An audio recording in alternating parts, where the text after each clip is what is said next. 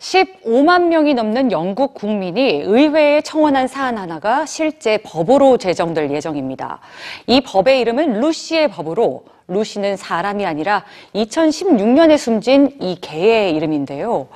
루시를 위해 15만 명이 넘는 영국 국민들이 의회에 요구한 건 무엇이었는지 뉴스지에서 확인해 보시죠.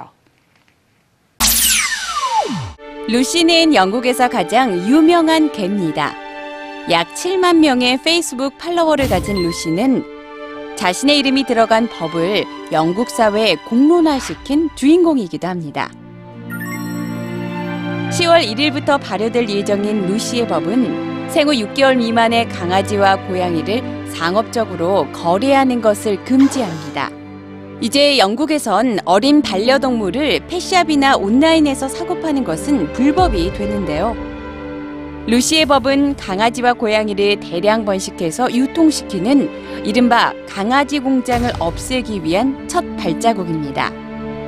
루시 역시 강아지 공장의 번식견이었죠. 2013년 척추가 심하게 휜 채 영양실조 상태로 구조된 루시. 태어나서 약 5년간 강아지 공장에서 임신과 출산을 반복하며 살았기 때문입니다. 하지만 루시를 기꺼이 입양한 리사 가너 씨.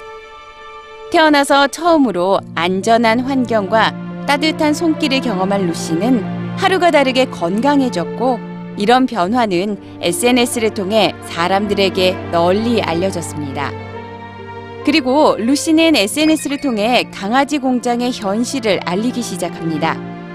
루시의 호소는 사람들의 마음을 움직이기 시작했고 상업적 거래를 금지시켜 강아지 공장을 퇴출시키자는 루시의 법 지지자는 점점 늘어났는데요.